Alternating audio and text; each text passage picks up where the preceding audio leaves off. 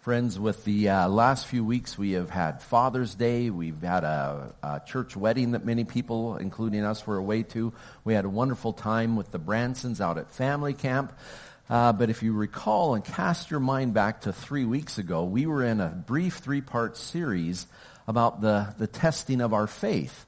Not just through temptation, but all trials, tribulations, the hard parts of life. God has promised that if we trust Him in those times, it cannot only not damage our faith, but it can actually strengthen our faith. And we were looking at how we have unique struggles in the different seasons of life. We talked about uh, the trials, the tests that we face in our senior years. We looked at those things that are incredible that we never faced as young people, that the young people of today are facing. And today we're going to look at the people during midlife. Now, we're not going to be talking about midlife crises, you know, when that 50-year-old guy uh, gets a sports car or whatever he does or goes off the rails. We're talking about midlife as real midlife. People told me once, oh, it's your midlife crisis. And I did the math. I said, I'm not going to live to be 107. You know, this isn't midlife. I'm talking about prime time in life where you're, you know, you're really family builders, home builders, career builders. You know, we're talking generally more or less between about 30-ish to about 50-ish, the area of life that those are people at the heart and the center of what's going on in society, business, home, all of those areas. So that's about what we'll be talking about. The theme verse for these, this series, though, has come from James, where we have the wonderful promise that God can use the hard things in life and grow us and strengthen us. That incredible statement that James makes in James chapter, James chapter 1, consider it pure joy, my brothers, whenever you face trials of many kinds, because you know that the testing of your faith develops perseverance. Perseverance must finish its work so that you may be mature and complete, not lacking anything. The goal of God for your life is maturity, completeness, wholeness. And we know that's basically Christ-likeness, to become more like Jesus day by day, to mature. Well, James says that without testing, without strengthening our faith, this won't happen. So I took a picture in my basement of my workout. No, I, that's not my basement. it would be a recliner and a television if it was my basement. But, uh, you know, that's just to remind us of the exercise, the exercise of faith. We need to exercise faith. And I often ask myself, does it take faith to live the life I'm living? Or can I do it in my own strength, and my own power, and my own wisdom, and my own resources? You need to examine your life that way. Does it take God to live your life? We need that. We need to examine and live lives that trust and depend on God more by faith day by day. What have I called today? Called today midlife minefields. I love that picture. That little mouse does not know which way to turn. I don't know how they got him to wear a helmet. Don't ask me. I found the picture on the internet, but I liked it. Because sometimes that's how we feel, isn't it? That all around us are problems, are troubles. We're hemmed in on all sides. And there's nobody that feels that anxiety, that undercurrent of anxiety that people who are prime time in their lives, the prime of lives. You are the meat in life sandwich. You are between the emerging generation. You're raising kids and families. You're often caring for uh, aging parents or grandparents. You're right in the middle. And on top of all of that, you're trying to support everybody by your work. You're going hard at it every day. Now, Scripture tells us, as we saw earlier in the earlier messages in the series that there are unique struggles at different times in our lives. And uh, we saw, especially with the seniors, it was talking about uh, older men, older women, do this, do this. Basically, in modern language, we older men were told, don't be grumpy, uh, don't be intemperate, don't be hard to get along with, be encouraging, be loving, be an example. The women were even more down to brass tacks. Don't be drunk. Don't be gossiping. Don't be a busybody. Be an example and love and care for the emerging generation. Well, we get to the younger people, those that we're talking to more today, and they have a lot put on their shoulders as well. Now remember, this is, this is writing to people in Roman society. So what it meant to live a respectable life in Roman society is going to look very different than it does today. In Roman society, you know, we have structure in the family. Some of that is, is, is not as common today. These families were very hierarchical. Ours are more egalitarian. It looks a little bit different. But you'll see what I mean as I go through it. Verse 4, this is what the older women, if they get their act together, then they can teach the younger women. And we continue that in verse 4. Then they can train the younger women to love their husbands and children, to be self-controlled and pure, to be busy at home, to be kind, and to be subject to their husbands, so that no one will malign the word of God. Similarly, encourage the young men to be self-controlled in everything. Set them an example. This is paul telling the young pastor titus to be an example for the young men Set them an example by doing what is good. In your teaching, show integrity, seriousness, soundness of speech that cannot be condemned so that those who oppose you may be ashamed because they have nothing bad to say about us. You notice the theme of that. Living Christ-like lives so that the world cannot malign the Word of God cannot insult the cause of Christ because of his followers. This passage is all about our witness. And nobody, I believe, has a further reach than you in the prime of life. Your web of relationships is larger now than it will ever be. You may have heard a little bit earlier, June was talking about the potential size of the funeral luncheon on Friday. You would think it would be much larger, but the longer we live, the fewer of our friends are still around. Our web of relationships gets smaller and smaller and smaller. You folks in prime time, whether it be uh, kids at uh, kids at school annoying all the other parents, your coworkers at work and their families, your your kids on ball teams and all those parents, all the things you volunteer for, everything you're involved in, you have relationships that can be an avenue for witness for Christ.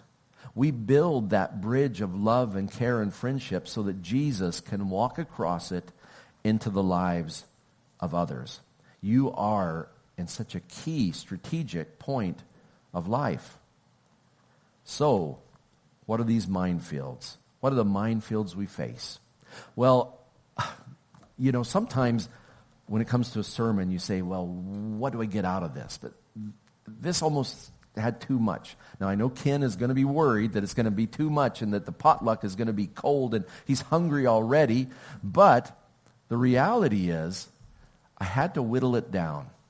I'm not talking about Christian parenting, though that is such a challenge today. That can be a whole series of messages. I'm talking about your hearts. The pitfall of midlife is focused on the heart.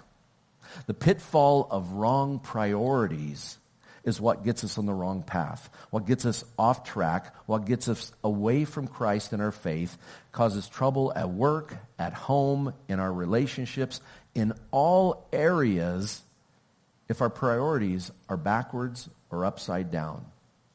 Now what should our priorities be? And this just isn't for midlife, for prime time people. This is for all of us. The priorities Jesus revealed to us in Matthew chapter 22 begin at the heart. It's a heart issue. It's a familiar passage, the great commandment. I'll start a little earlier for context. Hearing that Jesus had silenced the Sadducees, the Pharisees got together one of them, an expert in the law, tested him with this question Teacher, which is the greatest commandment in the law? Jesus replied, Love the Lord your God with all your heart, with all your soul, with all your mind. This is the first and greatest commandment. And the second is like it. Love your neighbor as yourself. All the law and prophets hang on these two commandments. Did you get what Jesus said? He said, if you get your priorities straight in these areas, everything else follows. Everything else falls in place. Doesn't mean you don't know God's word and his desires for your life, but when you are on track at the heart level, you are heading in the right direction. Who do we love? Jesus says you have to love God first. Anything you put before your love for God is what? By definition, it's an idol. And it could be a wonderful thing. It could even be our spouses, our families. We can make them idols if we put them ahead of God. Jesus says you need to love God with all your heart, mind, soul, strength, and you need to love others, loving God and loving others. Those priorities, setting your attitude of love and care for God and others, puts our life in the right direction. It sets us on the right path. It's going to be very different than the people around us, or even who we were before we knew Jesus we are not going to always go with the group.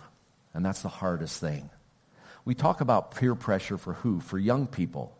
But the peer pressure to be like everyone else, I believe, increases throughout life. And you folks, young family, home builders, people in the prime of life, you experience enormous pressure to be like everyone else, to let the world's pattern take over your life. This is exactly what the Apostle Paul warned all of us about in Romans chapter 12, the familiar passage. Do not conform any longer to the pattern of this world, but be transformed by the renewing of your mind. Then you will be able to test and approve what God's will is, his good, pleasing, and perfect will. Knowing God's will for your life will not come when you are following the world's ways and the world's patterns. I like the familiar tra- uh, the uh, the translation of this. It's not really a translation; it's more a paraphrase. Don't let the world squeeze you into its mold. Don't do it just because everyone else is doing it. We try to teach our kids that. I remember my mom asking us a question. If all your friends are jumping off the cliff, are you going to jump off the cliff? Well, yeah, you know, like, we got to be like everyone else. They say, no, don't be that way. Boy, that goes for us double as adults. At work, at play, at home. We need to follow in God's ways and not be squeezed into the world's molds. Now, that's the pitfall, priorities. That's the heart issue that is the foundational to these others that we look at briefly. But that's what it is. Get that right. Put God first. Carve out time for Him. Spend time in His Word. Time with Him in prayer. Set aside a time. Make Him a priority. And rather than taking away from other things, good things, they become better when we have our priorities straight in regard to God and loving others. Well, of course, one of the pitfalls, we live in the richest society in human history. So we Christians don't even know that we're facing it. It's like asking a fish, what's it like to be wet? They don't know anything else. That's how they live. We live in a rich, wealthy, materialistic Western society. So that's a pitfall that we face. The empty life of materialism. That's what all of our friends are living in. That's what the world wants us to do.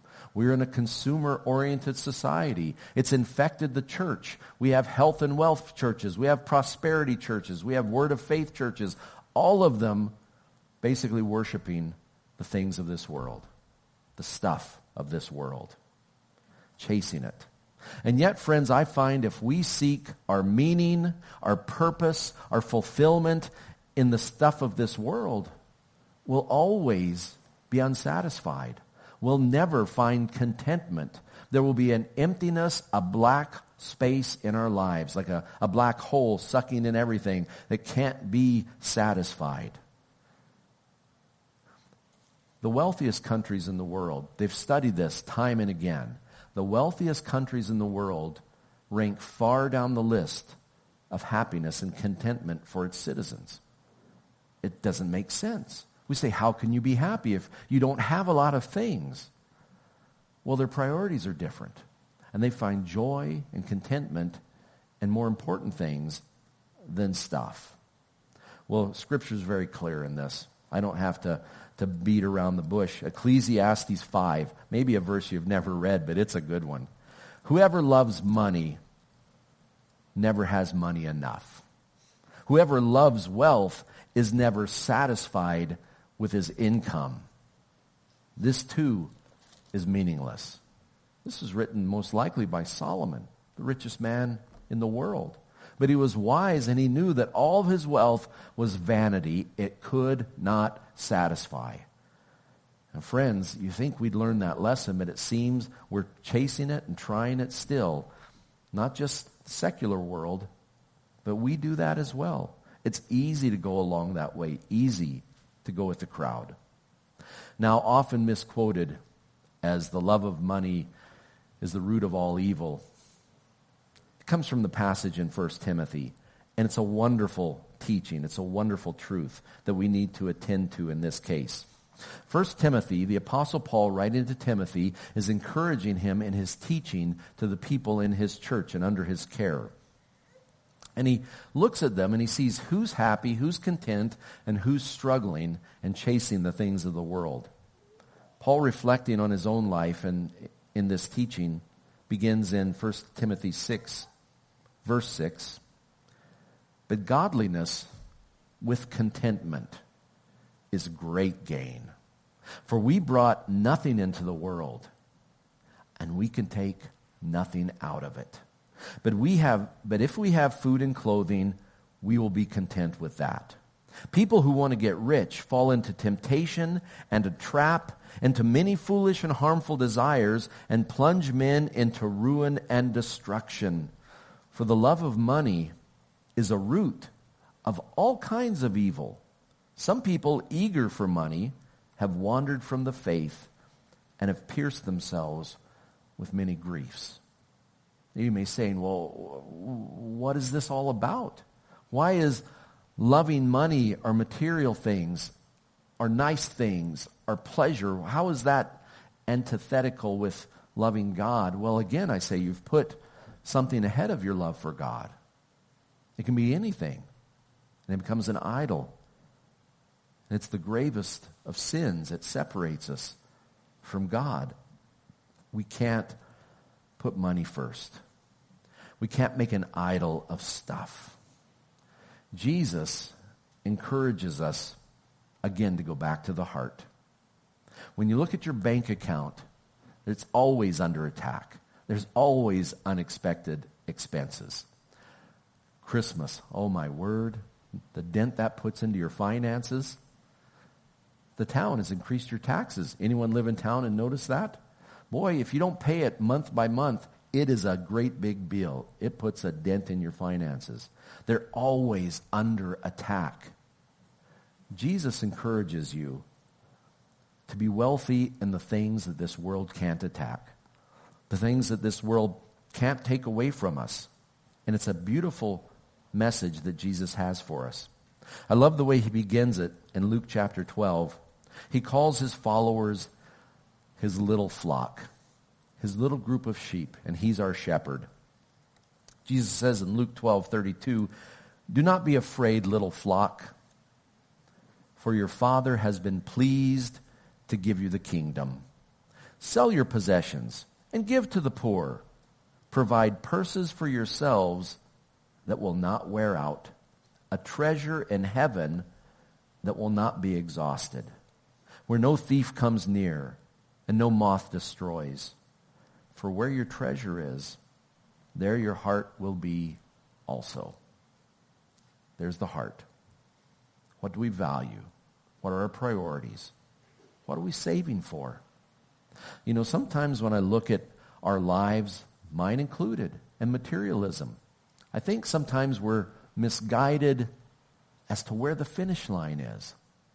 You know, right now we're looking forward to, to years where our work situation will change, our income will change. The world calls them retirement, but, you know, we talked a, a few weeks ago about spiritual retirement. We got to avoid that. But we all want to have planning for the future, retirement planning. We want enough to, be able to live in comfort when our income dries up and not be a burden to our kids and just enough to squeak over the finish line and oh i'm out of money oh heart attack gone you know we we want to finish just enough to get to the finish line. The scripture says don't be fooled. That's not the finish line. That's not the finish line. You want to get to heaven and be a pauper? Because scripture says that your actions and your thoughts and your attitudes and your entire life is going to be measured by Christ, the judge. And he's going to test it. And chasing the almighty dollar and the busyness of life is going to burn up like wood, hay, and stubble. All other things will soon be past, but only what's done for Christ will last. What will enter into eternity? What have you done for Jesus' sake? God who wants to reward you can reward you for. This life is not the finish line. Don't live only for it.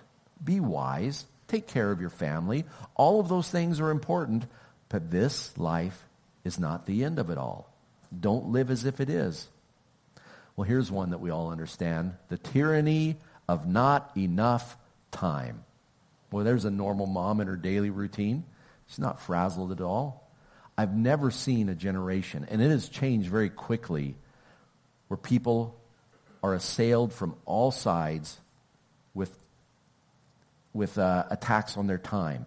Everybody has, wants a claim on your time. Everyone, everyone, children, family, parents, volunteer, work, everybody wants a piece of your time.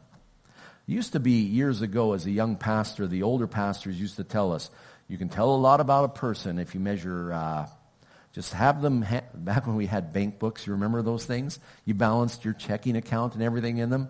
They say if you want to know how a person's life is, you look at how well used their Bible is and have them give them your bank book and look how they spend their money. Then you'll see how their life is.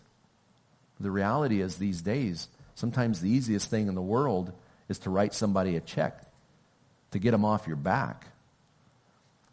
The attacks on our time. We're so under attack. Everybody wants us to do something, and we have to make choices. Now, we've often said, and it's true, that in our priorities, how we spend our time, talent, and treasure, God needs to be first. It's hard to say any of us do that. But we say God, then family, and I include the family of God, because oftentimes anything comes before the needs of your church family, but I believe it's God, your family, including your church family, and then your work life and other things. We need to balance our time. We need to be wise about that. We need to number our days aright and gain God's wisdom. Jesus, again, has incredible insight. In Matthew chapter 9, he's sitting in the marketplace just watching, just watching people and their lives. And it says, when he saw the crowds, he had compassion on them because they were harassed and helpless like sheep without a shepherd. Sheep without a shepherd are always in danger, always under attack. They have the wolves nipping at them from all sides. Hmm. You know, this past week, I got to spend a couple relaxing hours with my feet up, my head way down. I was in a dentist chair. it wasn't that relaxing. I did get to lay there and watch an interesting program on television while the doctor ground down one of my broken teeth to eventually put a crown on it. And as she was sticking me with needles and injecting me with drugs and, and grinding away at my tooth, and at one point took a large chunk out of my tongue, as I was enjoying that, they had on the television screen right above me, because they have Netflix at the dentist in Three Hills, They've said, we'll put it on a nature show for you. That'll be calming because they want to keep your blood pressure down. So I'm there with my head swelling from, you know, having my feet way up in the air and, and I'm watching a show and it's about migration of wildebeests. Now there's something interesting these largest herds in the world. They're running through Africa because they have to always be on the move because they'll constantly eat all the grass. Then they have to get to the next place because it's getting too dry, there's no grass, and they're always chasing food, chasing food. And as I watched those wildebeests, it was like I was watching, it's like I was watching us. As we run and run, and it seems we never slow down. And you know, People are always after you, always want something. As Jesus said, you're like a scattered flock with no shepherd. People are harassed. Well, those poor wildebeests, then they ran through lion territory. And when I saw what was happening to those wildebeests, as they, the lions were jumping on them and biting them and tearing them down and pulling them down and eating them alive, it wasn't so comforting, you know. But, but I said, you know, I put in perspective, what I was suffering wasn't so bad. I think that's why they show it to you. But uh, boy, that seemed like us. Those crazy wildebeests running through life. Sometimes we have to slow down. Sometimes we have to take stock and say, why am I this busy? Am I doing everything that I need to be doing? Is there something better I should be investing my time in? Or more importantly, someone. Not only God, your relationship with Him, but relationships in general. Your family, investing time in them. Jesus told the story of the parable of the soils, casting the seed on the, the good ground, the rocky ground, the hard pathway. And then the disciples, they nodded their heads sagely in the background, but they didn't have a clue what Jesus was talking about. And remember later they asked him, Lord, can you explain exactly what it was you were telling us? And Jesus, look what he says when he said, this is the soil that fell, this is the seed that fell in the thorny soil. Jesus said the seed that fell among the thorns stands for those who hear, but as they go on their way, this is living their lives, they're choked by life's worries, riches, and pleasures, and they do not mature.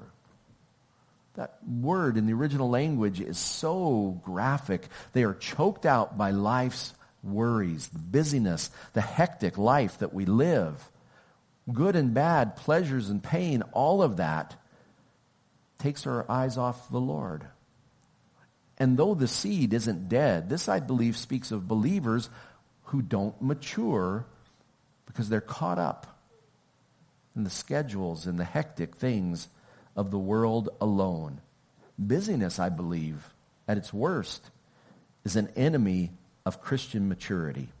Well, obviously, the answer to that is to reassess our time, our priorities once again, to spend more time with Jesus himself.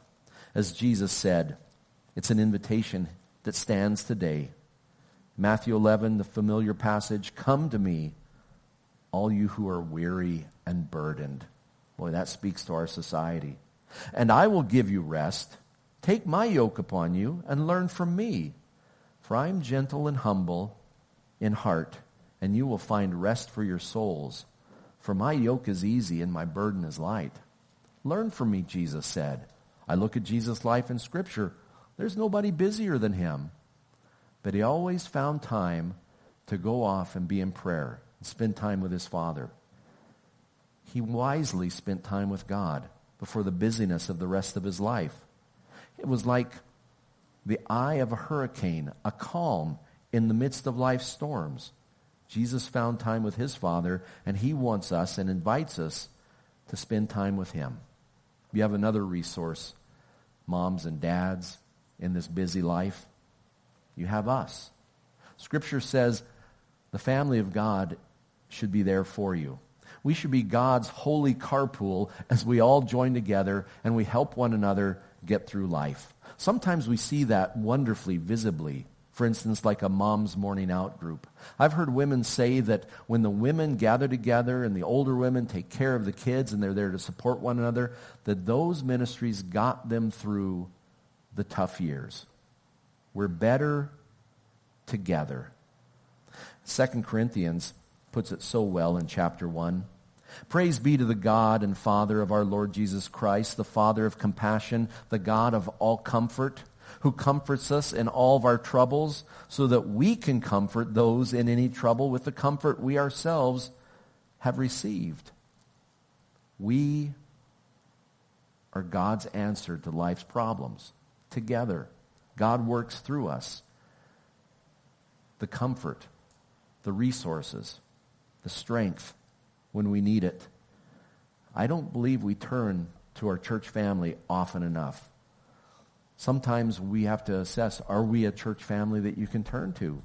That need to be open-hearted and open-handed enough to help one another through life's difficult times. Well, before we go and celebrate Dave and Melody's family next door, how do we get out of these minefields? How do we survive the minefield? It's by following Jesus. That's one of the most common tropes of any war movie. Oh, I love those movies. And, and every movie, it seems, has a point where the soldiers find out, oh, one of them explodes. Boom, we're in a minefield. What do we do? It's always the same. One person, step by step, trying to make their way out. And once he does, everybody else puts their feet where his feet were. They follow him step by step out of the minefield. Why do you think we have four gospels on the life of Jesus? It's so that you can see his footprints clearly through the life he lived, holy, fully God and fully human, and follow in Jesus' steps, in his steps. That's put so beautifully, and we close with it in Hebrews chapter 12, one of my favorite passages talks about those who have followed Jesus before us and the examples they can be for us. Hebrews 12, Therefore, since we're surrounded by such a great cloud of witnesses, let us throw off everything that hinders and the sin that so easily entangles. And let us run with perseverance the race marked out for us. Let us fix our eyes on Jesus, the author and perfecter of our faith who for the joy set before him endured the cross, scorning its shame, sat down at the right hand of the throne of God. Consider him who endured such opposition from sinful men, so that you will not grow weary and lose heart. It's a world that wants you to be weary. We live in a world that wants to take your heart away. But keep your eyes on Jesus. Have your priorities correct. Put him first. Follow in his steps and we will avoid the minefield of the prime of life. Let's pray together before the worship team closes our service. Father, speak to us, not from the words of a man, but from your word, the living word of God. Take it from the pages of Scripture, Lord, and by your Holy Spirit, write it upon our hearts. Lord, may Jesus' life be our roadmap May Jesus be our highest priority. May we get our priorities straight, Lord, and put nothing before you. Not life, not work, not even family. May you come first. And then, Lord, give us your love to share with those around us, beginning at home, with our family, with our church family, and our community. May we shine Jesus' love into the light of others. Lord, be with our family builders. Lord, they face pressures and anxieties that are incredible. We've never lived in an age, Father, where the demands of uh, just, Lord, life have caused both fathers and mothers to leave the home to work to the extent they do now. It's caused incredible stress. But Lord, get us through it. Guide us and lead us. And Lord, help us as a church family love and support one another to get through these challenging years. Father, we pray all of this in Jesus' name. Amen. Will you please stand and sing with us?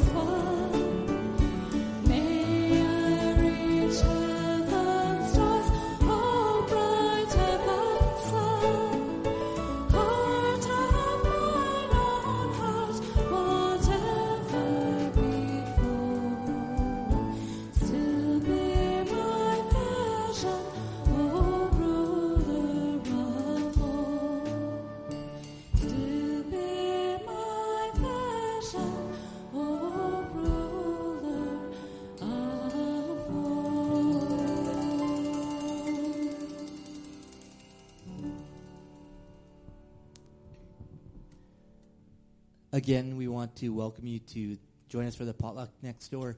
Uh, we'd love to have you there. And we're just going to say a blessing over the food now, just so when you get there, you can just jump in line and enjoy. So let's pray. Father, again, we just want to thank you for your presence with us.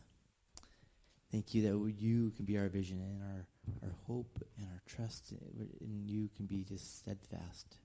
God, we just thank you for the food that people have provided next door. And God, we just pray for our time together that be a blessing, fellowship, and encouragement to one another. And I just want to commit our time and, and food to you in Jesus' name. Amen. And in sending 1 Thessalonians 5 23 to 24, may God Himself, the God of peace, sanctify you through and through. May your whole spirit, soul, and body be kept blameless at the coming of our Lord Jesus Christ. One who calls you is faithful, and he will do it. Amen.